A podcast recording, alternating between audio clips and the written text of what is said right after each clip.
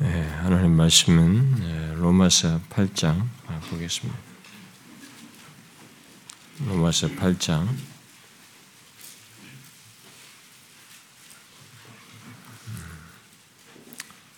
로마서 8장 32절 한 절만 보도록 하십시다. 로마서 8장 32절 같이 읽습니다. 시작. 자기 아들을 아끼지 아니하시고 우리 모든 사람을 위하여 내주시니가 어찌 그 아들과 함께 모든 것을 우시 주시지 않는가.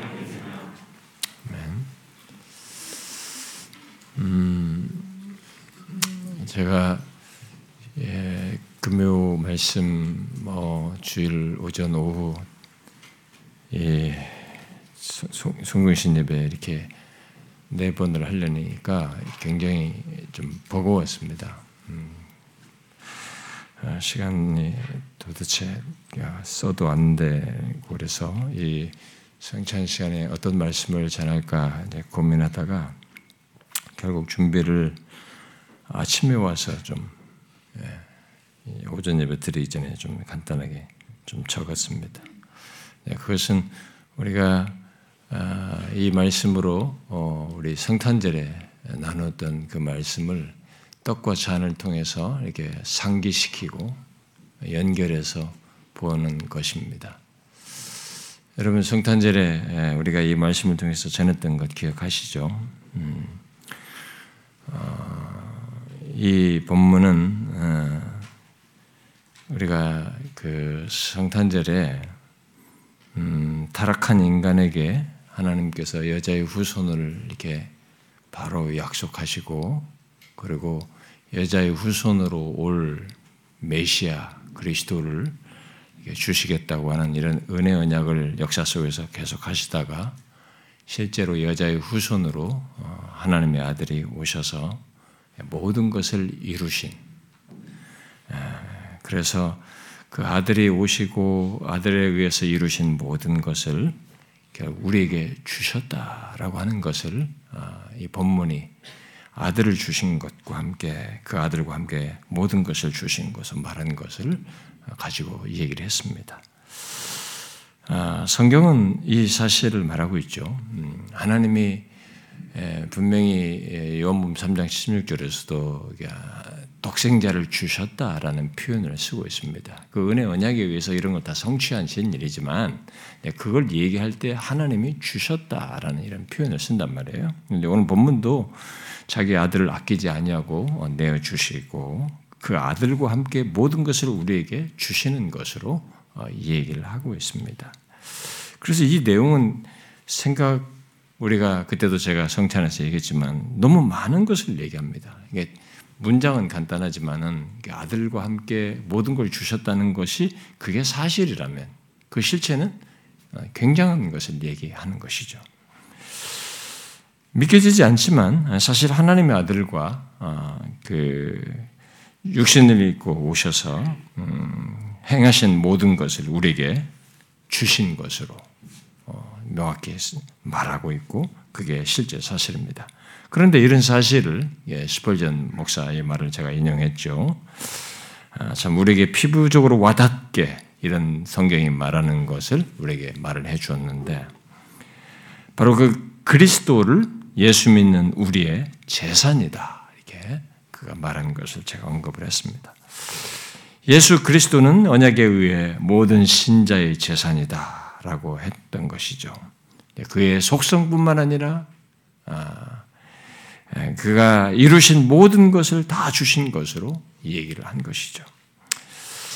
그가 신성을 갖고 드러내신 것도 그래서 결국은 우리 것, 나의 것이 된다는 얘기고, 그가 인성을 입고 어, 중보자로서 이게 선지자, 제사장, 왕으로서 행하신 그 모든 것도 결국 나를 위한 것이다, 나의 것이다라는 것이 되는 것입니다.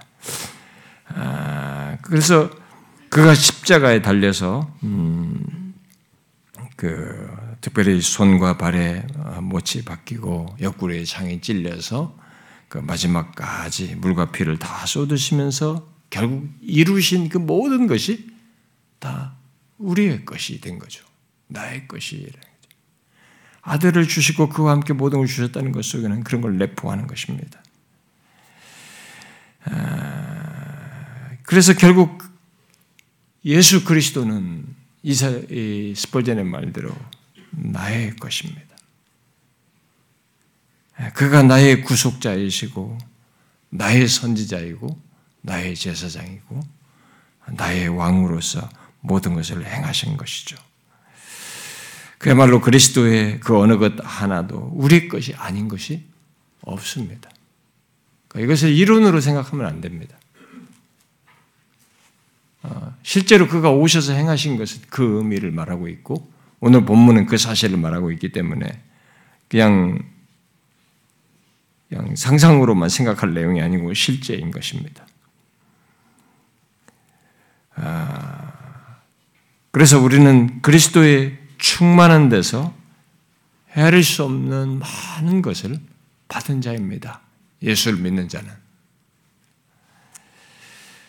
그래서 사도 바울은 예수 믿는 우리를 향해서 그 안에는 신성의 모든 충만의 충만이 육체로 거하시고 너희도 그 안에서 충만하여 졌다.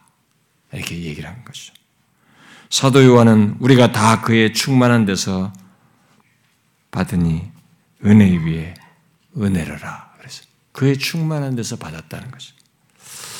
그래서 예수 믿는 우리들이 어, 예수를 믿자마자 어, 우리가 어떤 자가 되는지 아, 또 무엇을 소유하게 되었는지를 이런 사실을 통해서 명확히 알아야 되는 거죠. 음, 신자들이 아, 예수 믿는 것에 예수 믿어서 얻는 것을 생각하게 될때 아, 조금 신앙적이다면은 어, 어떤 조금 음, 체험 정도 자기가 신앙적인 체험을 하고 위로를 받거나 뭐 이런 거 아니면 뭔사를 체험을 한다든가. 그렇지 않으면은 예수 믿어서 어떤 일이 좀 잘 되고 평안해지고 뭐 좀 삶에 좀 물질적으로 뭐가 잘 되고 원하는 것을 이룬 이런 것 정도를 가지고 예수 믿어서 얻은 것으로 생각한단 말이에요. 너무 극히 제한적인 것. 그리고 잠시 이 땅에서 누리는 것 정도를 가지고 예수를 믿어서 얻게 된 것으로 얘기하는데 사실 성경은 너무나 큰 것을 우리에게 주셨다고 얘기하는 거예요. 근데 우리가 그것을 마치 모르는 듯이 그 모든 것에 대한 그 소유를 그게 우리의 재산인 것을 모르는 듯이 행하고 산단 말이죠. 생각을 하고 행동을 하고 그런단 말이죠. 그런데 분명히 이걸 얘기하는 것입니다. 우리가 다 그의 충만한 데서 받았다. 그래서 은혜 위에 은혜다.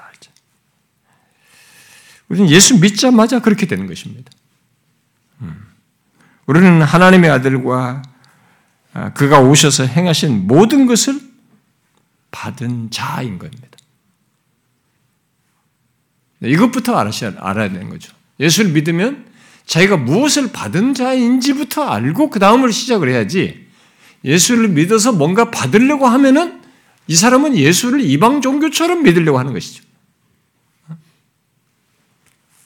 예수 믿는 자는 그리스도를 받는 것입니다. 하나님의 아들과 그와 함께 모든 것을 받은 자인 것입니다. 이게 다 과거형이에요. 주셨다는 것이나 이런 내용들이 다 과거형. 충만하여 졌으니 이것도 다 과거형이에요.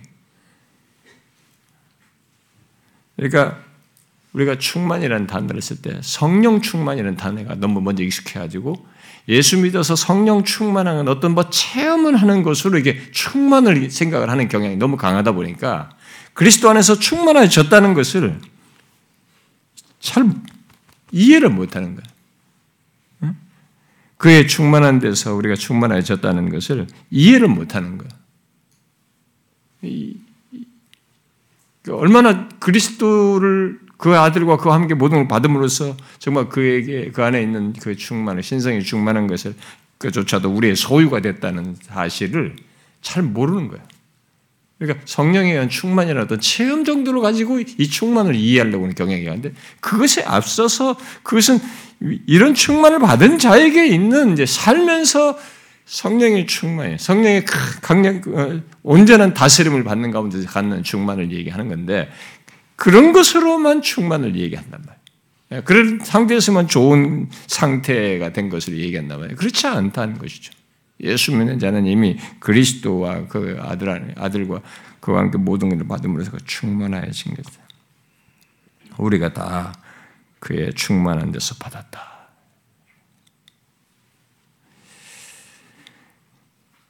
그래서 우리는 그가 오셔서 이루신 모든 것을 다 받은 자입니다. 그와 함께. 그야말로 그리스도의 모든 충만을 받은 자인 거죠. 신성의 모든 충만, 그리스도의 모든 충만이지. 그야말로 그리스도 안에 있는 능력과 사랑과 지혜와 그의 순결함과 그의 의로움, 그의 진실함이 다 나의 것이 된 거죠. 그를 받았기 때문에.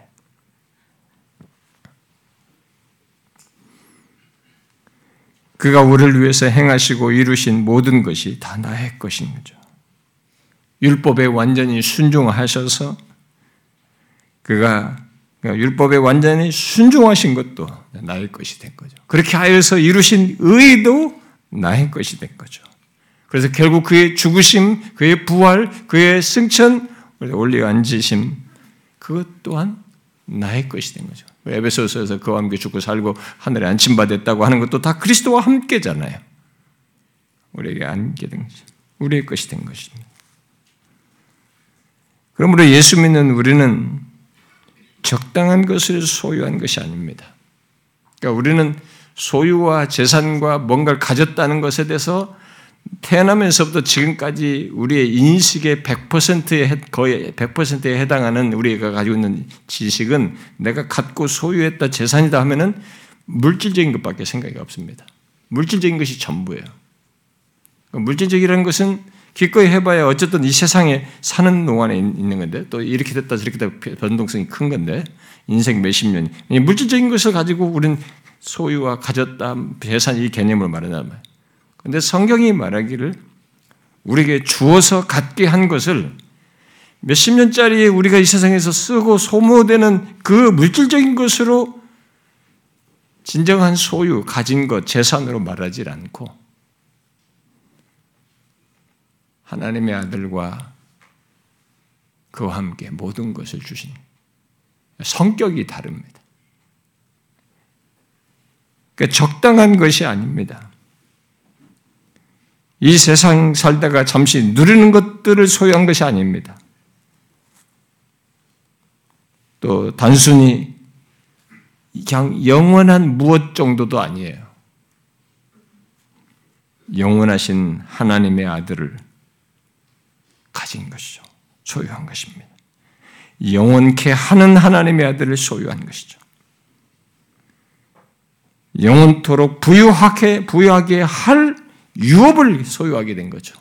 썩지 않고 더럽지 않고 쇠하지 않는 하나님의 유업. 그야말로 그리스도와 함께한 수많은 복들을 소유하게 된 것입니다.